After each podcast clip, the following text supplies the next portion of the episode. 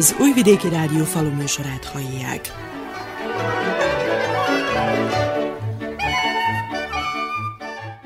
Tisztelettel köszöntöm a faluműsor hallgatóit. A mikrofonnál Juhász Andrea szerkesztő.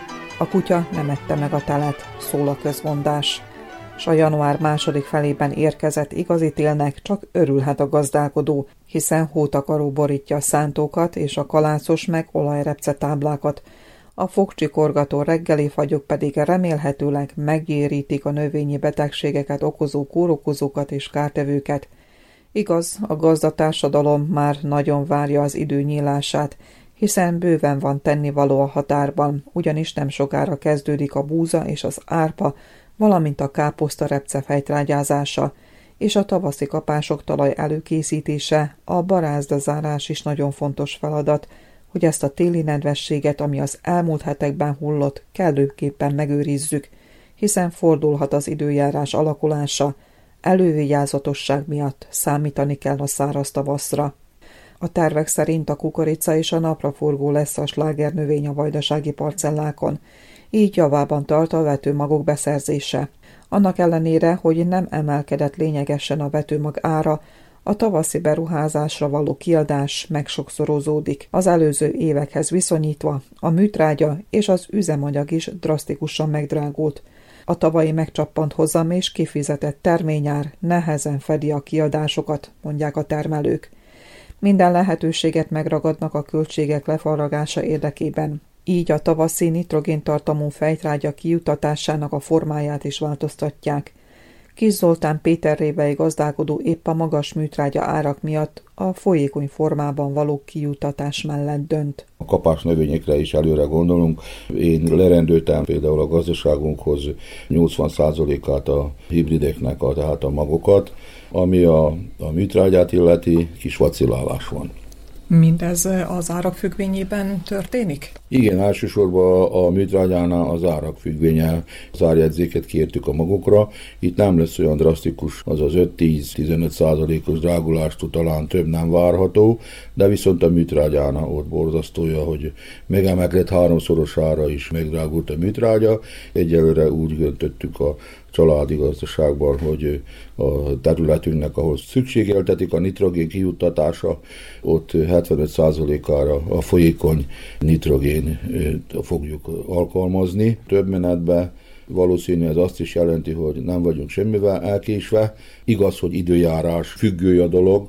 Ha azt nézzük, hogy tavaly ilyenkor hideg volt, akkor utána a februárunk az pedig olyan meleg, hogy például le kellett védenünk az olajrepcét a paraziták ellen, annyira jó idő lett, utána pedig ismételten lehűt a levegő, tehát itt is alkalmazkodni fogunk, de nem leszünk a folyékony műtrágya kiszorásánál annyira muszájba, hogy február végén hanem majd mikor stabilizálódik az időjárás, akkor a köl két menetbe is meg fogjuk oldani.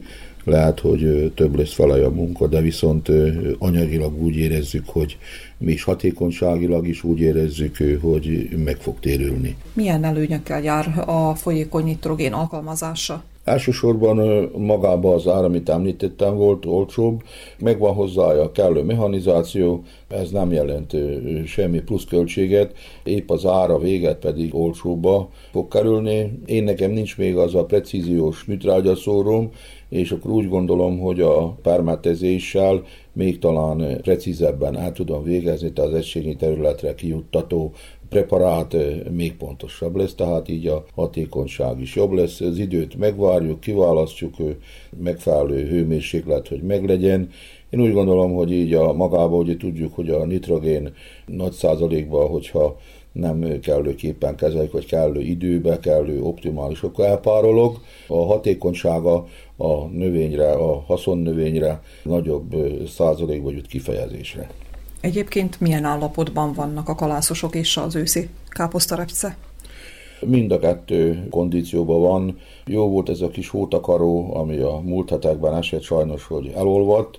Meg lehetünk elégedve, a, én úgy gondolom, a fejlettségi szinttel. Jobb szerintem azon parcellák, amik nem lettek abba az október elejé időszakba elvetve, hanem az október végi vetések azok talán én szerintem, hogyha így marad a tél, akkor azok, azok talán jobb állapotba fogják átvinni a január-februárt. Utána meg, hogyha véletlen ne Isten jön egy nagyobb hideg hullám, akkor nem pörkülődnek meg annyira azok az erősebben lévő buzák. Ami az olajrepcét illeti, kicsit visszafogottabban, ami a dátumot illeti, később vetettem el, kicsit tarkák, olyan dísz is van, ahol még a sor közi, tehát én, én 25 centi sortávolságra vetettem a, az olajrepszét, és a, van olyan, ahol még a kilátszik, tehát nem takarta be a növény a sor között, de van olyan is, ami bujább. Nincs olyan, olyan fejlettségi fokon, hogy esetleg a későbbi fagyok is esetleg nagyobb károkat okozzanak benne. Ami nagyon fontos teendő lesz az olajrápcénél talán, hogyha hogy a keskeny levelű és a széles levelű gyomok amennyiben előjönnek, azokat okvetlen kezelnünk kell.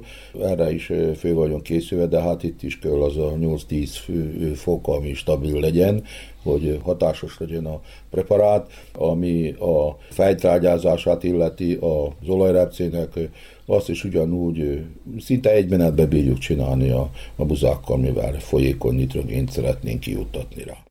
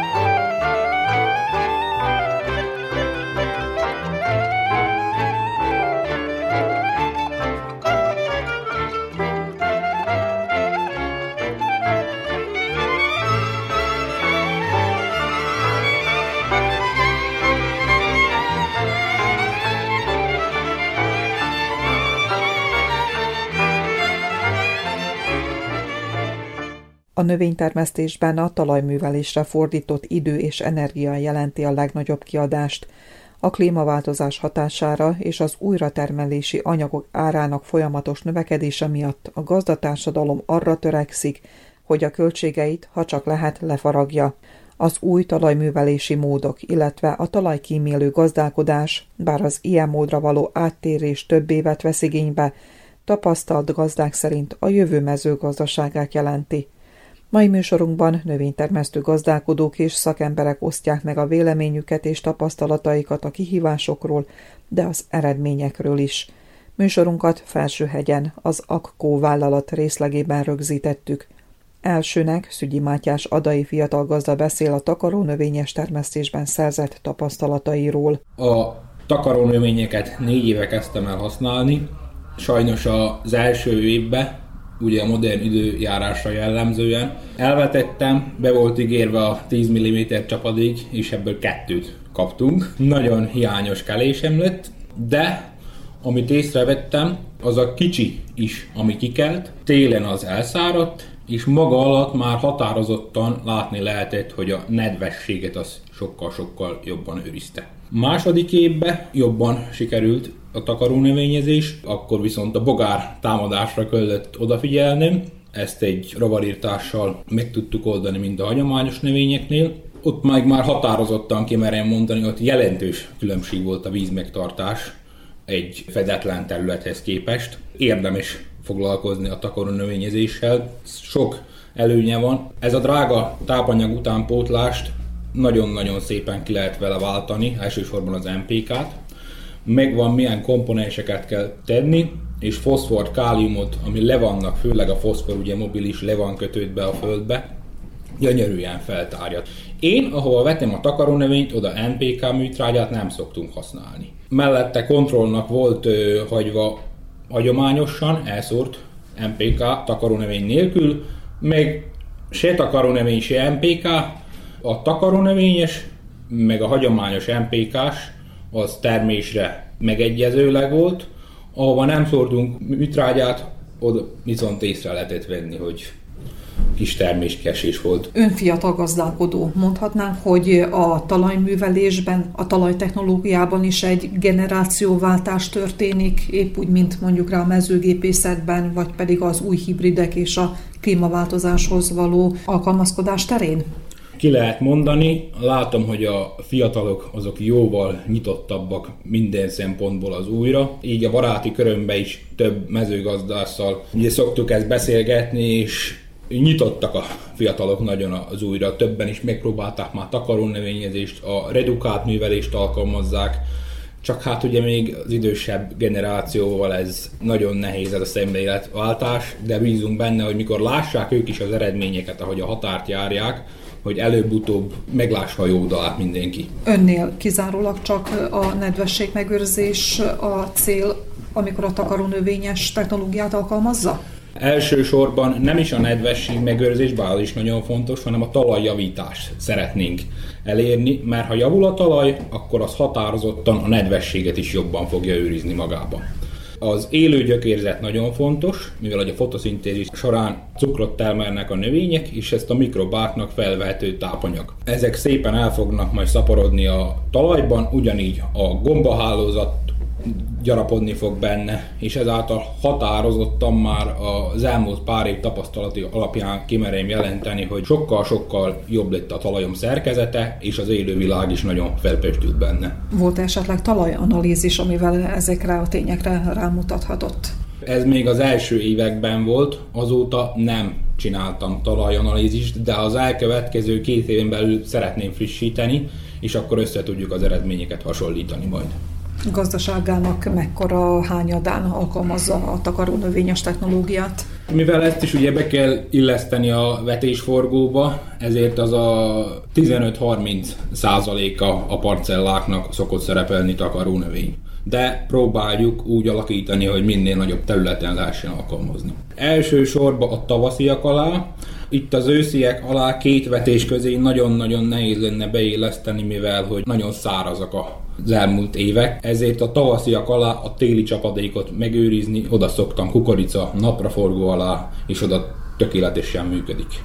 Mindezek az eredmények után megfontolandó esetleg, hogy a talajlazítást, vagy pedig esetleg a mélyebb talajművelést alkalmazni fogja a gazdaságán? Az eddigi tapasztalatok alapján én fölöslegesnek tartom a mély művelést, több okból is.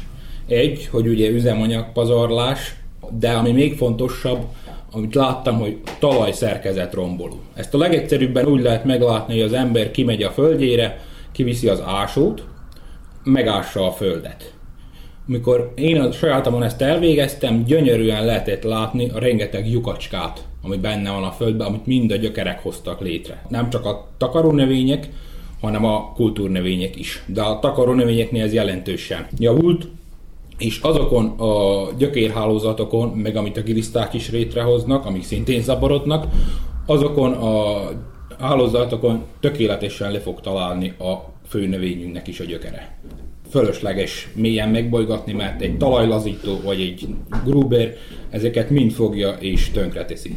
Ha ilyen pozitív eredményekről tud beszámolni Szügyi Mátyás, ami a takarónövényes technológiát illeti, akkor az ön véleménye szerint miért nincs ez nagyobb részben elterjedve itt a vajdaságban? Azért, mert legegyszerűbb, hogy így szokták meg. Az a probléma, hogy a gazdáknak legtöbb része így gondolkodik, és pont ezért nem olyan elterjedt ezen a vidéken, mint ahogy lehetne, de egyre több gazdánál látom, hogy történik a szemléletváltás.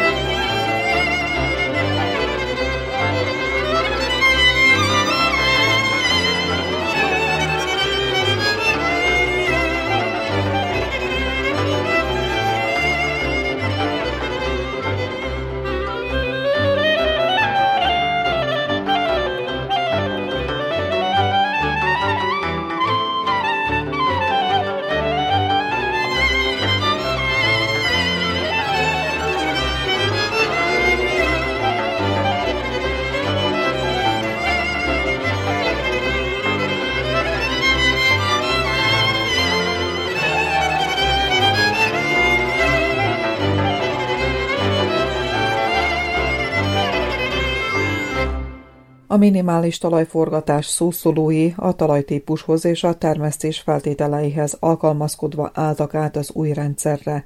Szügyi Roland oromparti gazda, aki vetésszerkezetében az ipari zöldségnövényekre fekteti a hangsúlyt, a talajszerkezet megújítása és a tápanyag háztartás megtartása miatt változtatta meg a talajművelés módját gazdaságán. Mi minden fiatal gazda próbálja követni a nyugati tendenciákat, újítani.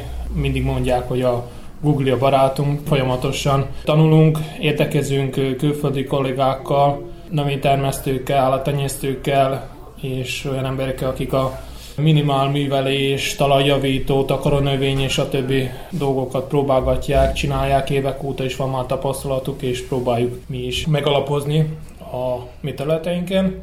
Elég ősszel végigmenni a határba, akár még az útszélről is látni, hogy ahol van egy kis hajlatdomb, ott a sárga földet forgassák az emberek. Tehát a termőtalaj termetlenné teszik. Régi öregek nem szántottak 30-40 centire, 10-15 centitű mélyebben nem tudták forgatni a talajt, ha akarták volna se. Az ő technológiájukkal sajnos ez a, az elmúlt 30-50 év azt hozta a növénytermesztésbe, hogy a talajainkat a magos mennyiségű mitrágyázásokkal és a nagyon mély művelésekkel rossz irányba fordítottuk, és romosan elkezdtek romlani a talajaink, pláne a mostani klíma még rásegít, afelé viszi a termesztés, hogy a következő 10 éven belül, így halad, akkor lesznek olyan területek, ahol már hagyományos termesztéssel nem lehet termeszteni, vagy nem kifizetődő, így mondom, termeszteni. Az én elméletem, tehát sokan mondják ez a pro és kontra, eldobni ezekét, nem eldobni ezekét. Nem itt van a titok. A titok ott van, hogy a, a zekét nem szabad milyen járatni.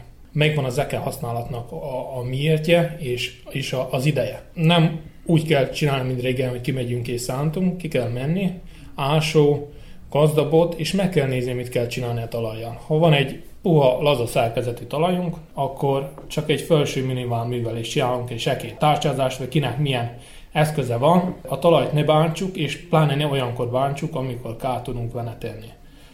A zekét szabad használni, de tudatosan.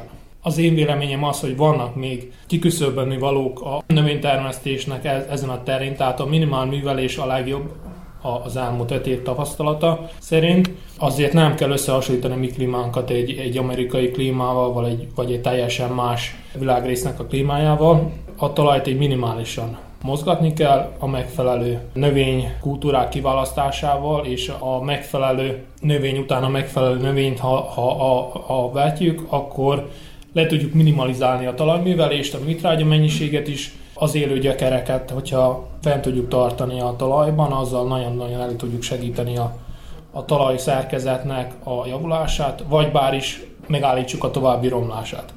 Az én saját véleményem az, hogy a baktium rétegét nem szabad cserélni. Az kell 15-6 centi, 18 centi mélység a, a mély ami most lát sokaknál biztosítékot veri, de részemről így van. Tehát 12-15 centin még bizonyos növényeknél alkalmazom az ekét, mivel a tavaszok hidegek, és nagyon apró növénynél, például a fűszerpaprika, ami nagyon hosszú ideig csirázó növény, 3 hét, egy hónap a kelés ideje. Ha egy hidegbe talajba tesszük, képes fétermést elvinni, mivel a a nyár, mint tudjuk, aszályos meleg, az elmúlt pár évben pláne.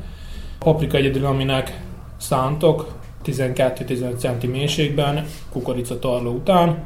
A, a rövid tárcsázás, tehát a minimál művelés, ami 3-5 cm mélységben történik, azért el kell mondani, hogy amit, ami nem öntözött terület, és nem vízhúzott terület, tehát nem alacsony terület, vannak olyan parcellámi, ami 5-7 évvel ezelőtt azóta nem látott két teljesen minimál művelés van, és abszolút nincs terméskiesés, valamint a humusztartalmak 2-3 százalékot is növekedtek, valamint olyan talajbiológia alakult ki, hogy már nincs semmi szükség talajművelésre, vagy, vagy csak a nagyon minimális művelés, ami azt jelenti, hogy a kapillárisokat megszakítsuk, hogy a, a talaj nedvességet őrizzük, semmi másra nincs szükség.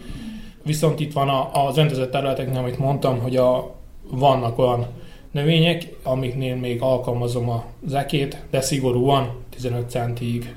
Ez a talajkímélő technológia milyen látszólagos eredményeket hozott az öngazdaságában? Bármit csinálok, amit a gazdálkodom, mindent kontrollal csinálok. Tehát egy parcellán belül mindig van kontroll, mindenféle technológia próbáról, műtrágya, vegyszer, bármit, ha próbálok, akkor azt kontrollal csinálom. Hatalmas különbségek vannak.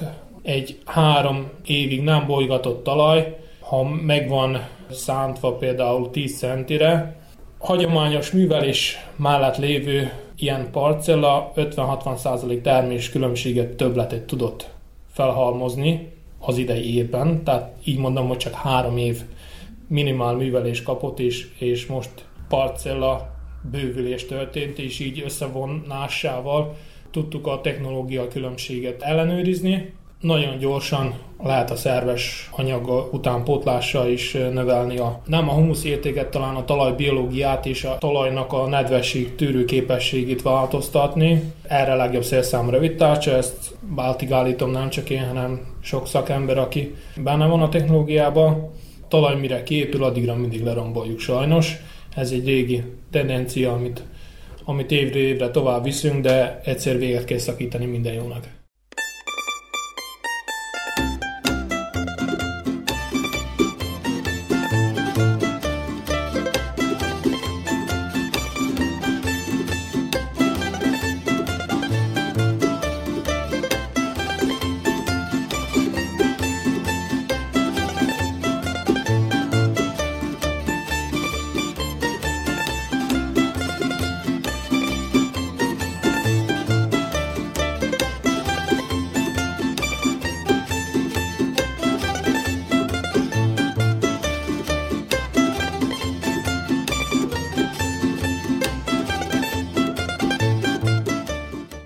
Sinkovics Áron óbecsei gazdálkodó több a takarónövényes gazdálkodást folytatja. Mint mondja, a talaj szerkezeti állapota és a nedvesség megőrző kapacitása sokat javult az új technológia bevezetése óta. Nyilván azért álltunk rá, mivel azt tapasztaltuk, hogy baromfi ágazatban is mozgunk, és rendszeres trágya kijutatás mellett is nálunk a szerves tartalom csökkent a területekbe ez volt a legelső igazából fölkeltő jel, ami miatt elgondolkoztunk azon, hogy valami nem oké.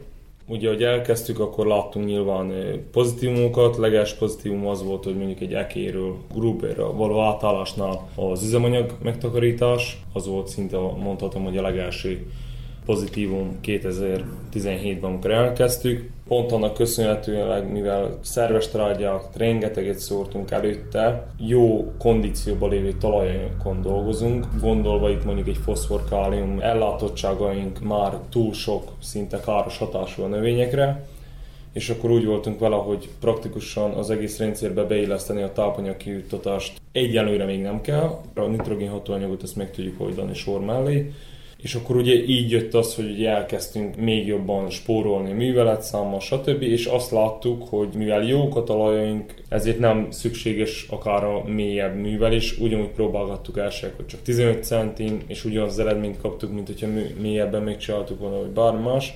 És most már mondhatom, hogy második évet zártuk, teljes mértékben rövid tárcsázásra alapozva, ez a felső szerintem plafon 8 centi talaj tömörödöttség az talán van valamilyen szinten.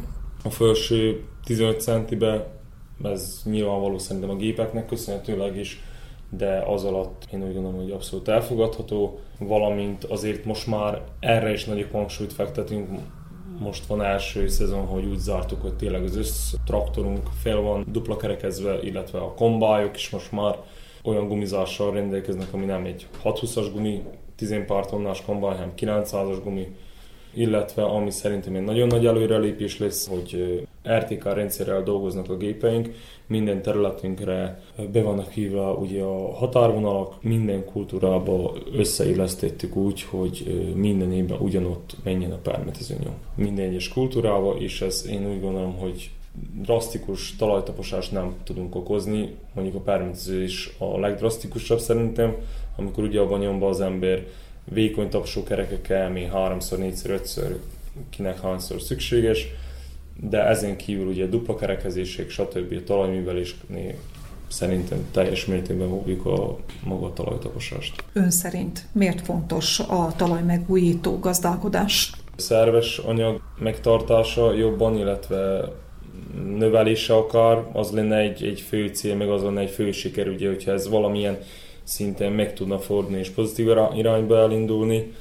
Pont ezért, hogy kevesebbet műveljük a tavaly, kevesebb káros kibocsátást, kevesebb kopás, több időnk marad magunkra, szóval szerintem ez mind von, vonja egymás után a pozitív dolgokat. Ami biztos, hogy jelenleg Szerbiában, ami én szerintem egy nagyon rossz dolog, és ezért nem halad ez úgy egyről a kettőre, ahogy mondjuk egy másik országokban a támogatás. Ha a pénzbeli összegét nézzük, ugye ezt bárki kezdje, azért lehet, hogy ad magának egy pár pofont, ami anyagilag fejeződik ki. Ez az egyik oka, a másik, hogy rengeteg a negatív, és ezt helyezni inkább előtérbe, rengeteg a negatív példa. Szóval én csak látom nálunk Óbacsa községbe, mi hogyan csináljuk, és nem azt mondom, hogy mi csináljuk a legjobban, de tudom, hogy mi hogyan csináljuk, illetve tudom, hogy mondjuk vannak talán tizen mások, akik szintén ezt vallják, ebből a tízből kettő-három drasztikusan rossz példa. Nyilván nem csak azt lássák, hogy valaki ebbe eredményeket is ér el, hanem azt lássák, hogy van, aki ebbe szinte tönkre is megy. De azt mondom, hogy megint az ilyen emberek szerintem egyszer nem mentek előadásra, egy könyvet nem fogtak kézben, viszont vallják, meg művelik és rossz példák.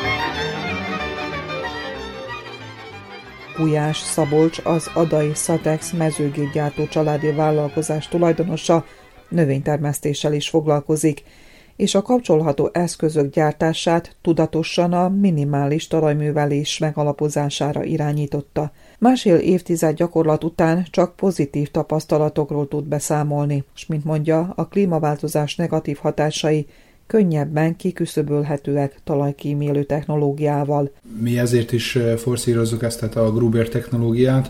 Ez a 16. éve, hogy behoztunk az országba elsőként. Azóta ugye már több helyen is elérhető, de viszont tapasztalat alapján tudunk erről mesélni, mert én a saját földjeimet 13. éve nem szántam, és a humusztartalmam is bőven jobb, mint régen volt, istálótrágya nélkül, Ma most, amikor van rá ugye alkalom, meg lehetőség, akkor mi is azért szeretjük, hogyha kerül egy kis istáló trágya is a földre, de viszont azt is Gruberral munkáljuk be. Ezt a legjobb az őszi időszakban elvégezni, vagy tél előtt, akkor kap egy mély munkát.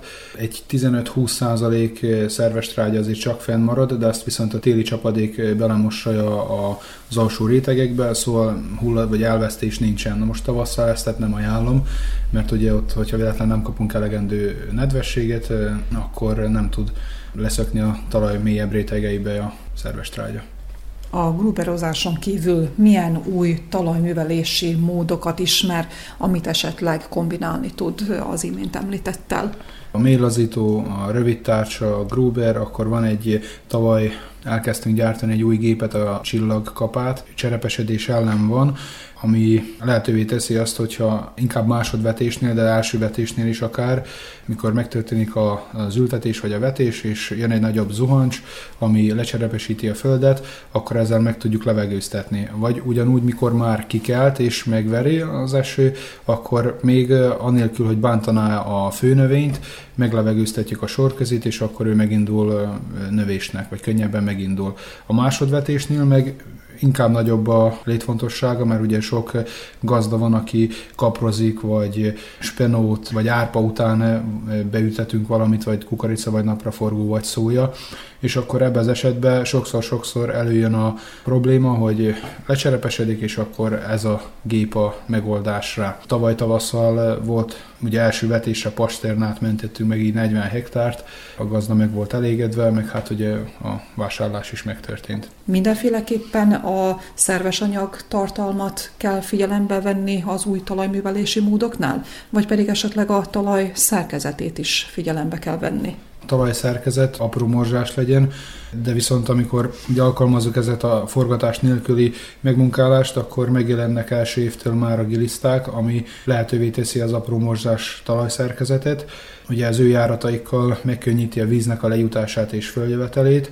Egész érdekes dolog, mert mindenki mondja, hogy hát szemetes a földteteje, nem úgy néz ki, nem tetszik a látvány, talán el is tud gazosodni. Na most hát ez, ez mind benne van a pakliba, ugye, hogy el tud gazosodni, de viszont mi is a vetésforgót, ha tartjuk, akkor nem tudjuk elgazosítani olyan szinten a földet, mert kimunkáljuk, ha kell, akkor kétszer is. Nekem is problémám van a permetekkel, beteg vagyok tőle, és ezáltal mi nem is nagyon permetezünk totál permettel, vagy ezekkel a herbicidekkel, hanem csak a, a tárcs vagy a gruber, és jó, lehet, hogy most pénzösszegben szinte ugyanott van, lehet egy kis, kicsit több időbe, de viszont nem szennyezzük magunkat meg a környezetet, ez egy nehezebbik módja a pariírtásnak. A talajszerkezet az viszont meg nagyon fontos, mert ez a az apró morzsás talaj a giliszták által, így hogy tud jönni, menni a víz, sokkal tovább megtartsa a nedvességet a talaj, mint hogyha egy szántott későn munkát, vagy lese munkát talajjal olyan gyorsan párolog napi szinten képes 25-50 liter vizet négyzetméterenként elpárologtatni, de aztán meg mindenki elgondolja magának, hogy ő hogy szeretne termelni. Nagyon nehezen tudom rábeszélni az embereket, hogy hagyják el a szántást, sőt azt is szoktam mondani, hogy ne hagyják el mindjárt, de egy négy év múlva biztos, hogy el fogják hagyni, hagyni hogyha kipróbálják ezt a technológiát. Mennyire költséghatékony ez a technológia? Az első két-három évben talán ugyanannyi, mint a, a szántással, mert kétszer meg kell csinálni, de viszont mi is most már azon a szinten vagyunk, hogy ugye aratás után kap egy rövid tárcsát, meg egy mély grubert, és, és faktikusan vége, ez meg traktorfüggő is, ugye 5,5-től 7 liter üzemanyaggal jár holdanként ennek a költsége. 160 lovas Steyr traktorral húzzuk, ami CVT váltóval van. Igaz, hogy nagyon drága, de viszont annyira költséghatékony fogyasztásilag, hogy érdemes úgymond beruházni rá, és ezzel a rugós kapás gróberunkkal ugye még könnyebb a maga a megmunkálás, könnyebben szalad vele a traktor, és akár egy menetben 24-27 cm mélyen le tudok már menni a, az első munkánál.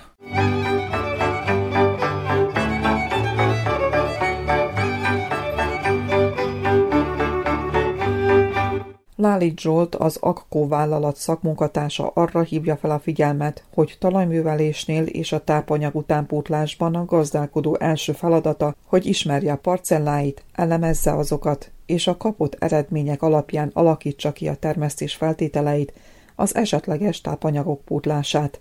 A hosszú távú sikeres növénytermesztés egyik alapföltétele az egészséges talaj. A precíziós gazdálkodás is ugyanúgy egy új tendencia tulajdonképpen, itt Vajdaságban legalábbis mindenképpen újnak mondható. Nagyon fontos azt tudni róla, hogy tud adni pluszt a gazdálkodóknak, és tud adni pluszt hozamra, tud adni pluszt bármire, 7-8%-ot tud adni. De nagyon fontos azt tudnunk, hogy ez már egy, a precíziós gazdálkodás bevezetése egy gazdaságban már egy meglévő alap, jó gazdálkodási gyakorlatot feltételez. Tehát ne képzeljük el azt, hogy most mi szántunk és klasszikus, konvencionálisan művelünk, és akkor majd nekünk 7-8%-kal ezt meg tudja fejelni a precíziós gazdálkodás. Tehát itt egy folyamatos szemléletváltás, gondolkodás szükséges ahhoz, hogy mi már a mi meglévő magas szintű gazdálkodásunkat tudjuk még 7-8%-kal megtoldani, és nem a hozamainkat, hanem a profitot. Tehát ez az egésznek a kulcsa hogy a kolléga sem azt említette, vagy a kollégák sem azt említették, hogy most ő nekik sokkal többet tud majd hozni a precíziós gazdálkodás hozamra. Tehát lehet, hogy mivel ő nem megy háromszor vagy ötször rá művelőeszközével megművelni azt a talajt, lehet, hogy neki 200 kilóval kevesebbet fog teremni az a bizonyos kultúra, de mivel ő már kevesebbet is ruházott bele, és tudjuk, hogy a műtrágya drágul, tudjuk, hogy az üzemanyag drágulni fog valószínűleg, ezért ő neki már a profitja hektáronként növekedett, ezáltal ugye ezt ugye megszorozzuk annyival, amekkora föld területe, és itt kijön az, hogy a profit az egész precízus gazdálkodás lényege már révbe írt nála, és sikeres lesz. Differenciált műtrágya kiszórást lehet csinálni, a differenciált tőszámot lehet szabályozni. Most már ugye a növényvédelmet is tudjuk precíziósan, nem az egész területet megfelelő arányban permetezve, hanem csak foltokat, hanem dózisokat variálva, tehát itt akár a drónosról beszélünk, akár teljesen mindegy, hogy miről akár egy normál permetezőről is, vagy magas hasmagasságúról, tehát bármiről beszélhetünk, de tudunk precíziósan velük dolgozni. De ha a többi feltételünk nincs meg, és alacsony szinten van, akkor hiába vagyunk a csúcson ebben, nem biztos, hogy ezt a kívántatást elérjük, és akkor majd jöhet a történet, hogy hát ez nem is olyan jó, ez nagyon trendi, de viszont nem, nem jött be, tehát vannak ilyen dolgok. Úgyhogy mindenképpen úgy kell kezelnünk, hogy rendszerben próbáljuk látni, én legalábbis így gondolom, hogy egy rendszerben kell látnunk. Ennek a rendszernek a része az, próbáljunk átérni egy ilyen másfajta művelésre, vagy művelés módok alkalmazására, ami ennek a részét képezheti. Nem muszáj nekünk precíziósban fejeznünk ezt az egészet, de viszont ha már egy kicsit másképp csinálunk valamit, akkor ezzel már valamit elindítottunk. Valójában a talajkímélő technológiáról beszélgetünk, és ennél a technológiánál maga a talajok tápanyag tartalma, tápanyag háztartása, ne beszéljünk a humusz háztartásról, javítható-e egyáltalán? Hogyha mi szeretnénk valamit megváltoztatni. A konvencionális termesztésből indulunk ki minden esetben, mert ugye jelen pillanatban 95% az embereknek vajdaságban ezt csinálja. Tudnunk kell azt, hogy azzal a műveléssel valamilyen kárt okozunk a talajba. 95%-a évről évre eljön az az idő, ő mindig szánt. Nem növénykultúra függvénye, hogy szánt-e, mint hogy a kolléga elmondta az elég, hogy nagyon sekélyen kell neki szántai kukorica után azért, hogy a következő ipari paprikát majd stb. stb. Ez egy jó magyarázat, és ez valóban így van. De az a gazdálkodó 95%-a mindig csak eljön az az idő, ott valahol októbertől, tehát ez, ez nálunk egy ilyen bevált történet. És aztán még azt a szántást nem is zárja le, és akkor jön majd a porosodás, jön majd a nedvességvesztés, ezt már a kollégák nagyon szépen elmondták, Tudnunk kell először is, ha mi szeretnénk valamit majd jobban csinálni, vagy másképp csinálni, hogy azokat a károkat esetleg, amiket okoztunk, vagy okoztak, vagy lehetőség szerint ugye okozhattak, föl kell mérni. Talajmintákat lehet venni, talajminta elemzéseket lehet csinálni. Ez jó része a tápanyag tartalom egyes tápanyag szolgáltató elemeknek a bevizsgálására, de azzal, hogy mi tápanyagokat megvizsgáltuk, azzal még nem láttuk meg a talaj szerkezetét. Vannak egyszerű megoldások, penetrométer, stb., tehát tudjuk a talaj tömödés, stb. Ezt meg lehet vizsgálni, de az első a giliszta szám. Tehát itt egyszerű, kimegyünk egy ásóval, megnézzük a felső 25 cm-be, van-e giliszta. Mert ha nincs giliszta, ásunk párat és nincs giliszta, no akkor probléma van. Akkor a talajszerkezetünk valószínűleg is a talajkondíció és bármi, amit ez a címszó alatt tudunk tulajdonképpen találni, nem jó. Változtatásra van szükség. És akkor innen történik tovább, ha nincs giliszta, akkor lehet esetleg talaj, mint a stb., de az mind rendben van. Amit nem csinálnak sokan, vajdaságban még, még annyian sem, ugye, sajnos, nagy munkával jár, de érdemes megcsinálni, ha probléma van.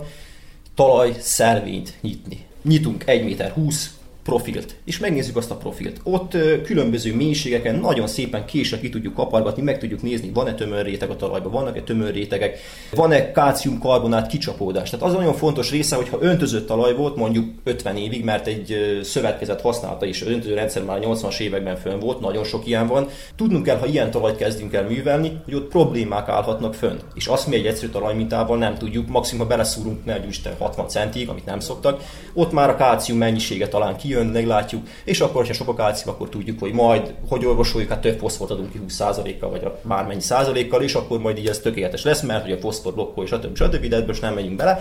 Mi ezt úgy látszat tevékenységgel meg tudjuk oldani, de a problémának az eredő okát nem javítjuk ki vele Ha már problémák vannak, akkor a gyökerét kell keresnünk, és hogyha azt megváltoztattuk, és elindulunk ez irányba, ahogy a fiatal kollégák mondják, akkor itt tulajdonképpen nekünk a, itt sikerre vagyunk utalva. Így kell csinálni. Csak akkor van a gond, hogy ugye hogy tudjuk azt a 95%-ot esetleg átfordítani, hogy ők is így csinálják. És most itt megint azt mondom, hogy nem azért, hogy a 80 éves idős apót szintén nem lenézve, de őt nehezebben tudjuk átformálni, de mondjuk az ő fiát, aki átteszi a gazdaságát, már lehet, hogy könnyebben, mivel ott már mindjárt korba is közelebb vagyunk, és mindjárt Fontos probléma, hogy haza valaki itt van, ugye az a fiatal utód itt van. Ösztönözni kell őket. Tehát itt nagyon sok olyan probléma van, amit lehetne orvosolni, támogatásokat is át kell alakítani állami szinten. Vagy legalábbis javaslatokat kell tenni az átalakítására. Mert én azt mondom, hogy 100%-ban így gondolom, hogy akkor fog ez a 95% 50% és 40 és 30% lenni, aki ugye nem akar másképp gondolkodni, hogyha ösztönzik őket, és nem azért, mert a kollégák elmennek és előadást tartanak 50 helyszínen, hanem egy rendelettel szabályzást megváltoztatják a támogatásoknál. Valahogy ösztönözve azt, hogy a nem, a preci, nem csak a precíziós technikák, hanem attól olcsó vagy egyszerűbb, akár mechanikus eszközöknek, a mechanizációnak a vásárlásával, vagy bármilyen terület, vagy bármilyen struktúra, vagy bármi átalakítással meg lehet oldani.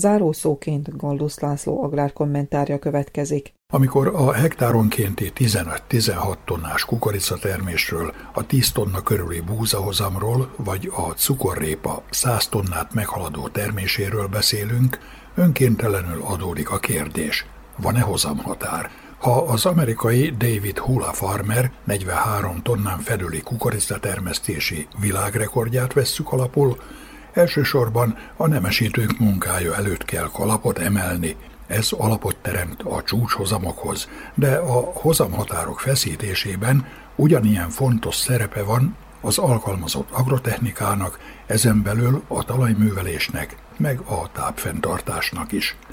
A termőtalaj a jó minőségű termény előállításához nélkülözhetetlen ásványi anyagok, enzimek, mikro- és makroelemek tárháza, ami ha a gazda nem pótolja valamilyen formában a felhasznált tápanyagot, kiürül, akár az éléskamra. Márpedig a korszerűnek nevezett a csúcshozamokra törekvő mezőgazdaság, pontosabban a növénytermesztés, ezt szem elől tévesztette. Szem elől tévesztette olyan formában, hogy a termőföldnek nem pusztán tápanyagra van szüksége, hanem annak szerves formában történő visszajuttatására. Szólamként hangzik, hogy a folyamatosan növekvő igény a gabona, az olajos magvak, a zöldségnövények, a gyümölcs iránt, hogy csak a növénytermesztésre korlátozódjunk, már nem elégíthető ki műtrágyák felhasználása nélkül. Ez részben igaz, mert az intenzív gazdálkodással annyi tápanyagot vont ki a gazda a termőföldjeiből, elsősorban szerves trágyával történő visszapótlás nélkül, hogy valóban szükség van kiegészítő táplálásra, vagyis műtrágyázásra. Csak hogy viszonyaink közepette az állatállomány folyamatos csökkenése következtében fordított helyzet állt elő. A műtrágyázás jelenti az alapvető tápanyag utánpótlást, míg a szerves trágyázás amolyan tápanyag kiegészítővé vált. A makro- és mikroelemekben egyaránt gazdag szerves anyag egyre kifejezettebb hiánya a szakszerűtlen műtrágyázás a valamikor kiváló minőségű szántók esetében visszafordíthatatlannak tűnő folyamatot indított el, a talajromlást, amit a szármaradványok visszaforgatása némileg enyhít ugyan, de képtelen megállítani. Talajvizsgálat adatai bizonyítják a talajélet haldoklását, rosszabb esetben megszüntét. Súlyosbítja a helyzetet, hogy a szármaradványokra, mint a növénytermesztés értéktelen melléktermékére tekintettünk, ami a szántókon szétterítve is akadályozza a talajművelést, amin úgy segített a gazda, hogy aratás, terménybetakarítás után felperzselte a tarlót, így a tápanyagot, ásványi anyagokat tartalmazó szármaradványokkal együtt a hasznos baktériumokat is megsemmisítette. Azok munkájára igaz nem is volt szükség, hiszen a perzseléssel nem maradt szerves anyag a talajfelszínen, amit a visszaforgatás után lebonthattak volna. A tarlók felperzselését tiltó törvény lecsökkentette ugyan a szármaradványok ilyen úton történő megsemmisítését, de aratás vagy kukoricatörés után továbbra is fel-fel csapnak a lángok a tarlókon. Az egekbe szökkent műtrágya árak, például a nitrogén műtrágyák ára egy év alatt háromszorosára növekedett, egyre nagyobb tételt képeznek a termelési költségekben, és minden bizonyal hozzájárul, hogy a gazdaságoknak legalább egy része, amennyiben továbbra is a csúcshozamok a fő célja, felülvizsgálja tápanyag utánpótlási modelljét, és bár állattenyésztésünknek sem jellemzője a biztonság, mégis visszatér az ágazathoz, hiszen bizonyított, hogy azokon a szántókon, amelyekre szerves trágya is jut, lényegesen csökkenthető a műtrágya felhasználás. Hogy milyen mértékben, azt csak a talajmintő elemzés eredménye határozza meg, amiből választ kapunk arra a kérdésre is, hogy mely makroelemekből van hiány, illetve többlet a talajban. Így a műtrágya mennyiségének csökkenésével arányosan csökken a talaj terheltsége is. A talajerő gazdálkodásban a vetésforgó is jelentős szerepet játszhat, mégpedig olyképpen, hogy tápanyag begyűjtő növények kerülnek vetés szerkezetbe. A pillangós virágú növények, mint a lucerna, a szója, a csillagfürt, a bükköny légköri nitrogént kötnek meg. Így módon úgymond önellátók ebből a makroelemből, amiből még az utánok következő növényi kultúra számára is marad a talajban. Alternatív megoldás lehet a tápanyag utánpótlásban, egyben a talaj szerkezetének a javításában a zöld trágyázás, amit a még fejlett mezőgazdaságú országokban is előszeretettel alkalmaznak. A növények tápanyag igényének kielégítéséhez hozzájárulhat a lomtrágyázás is, de ezzel az agrotechnikai beavatkozással csak a növény tápláljuk annak egyes fenofázisaiban. Ebből a tápanyagból a talajba nem kerül. Márpedig régi igazság, hogy a bőterméshez nem a növényt, hanem a termőtalajt kell táplálni. Nem a különböző növény kondicionáló szerek és a műtrágyák használata biztosítja a magas biológiai értékű gabona, zöldségnövény, gyümölcs megtermelését, hanem a tápanyagban, a szerves anyagban gazdag talaj. De hogyan lehet ezt elérni? Máról holnapra igaz ugyan, hogy nem, de az új termelési ciklus küszöbén talán erre a kérdésre is kellene keresni a választ.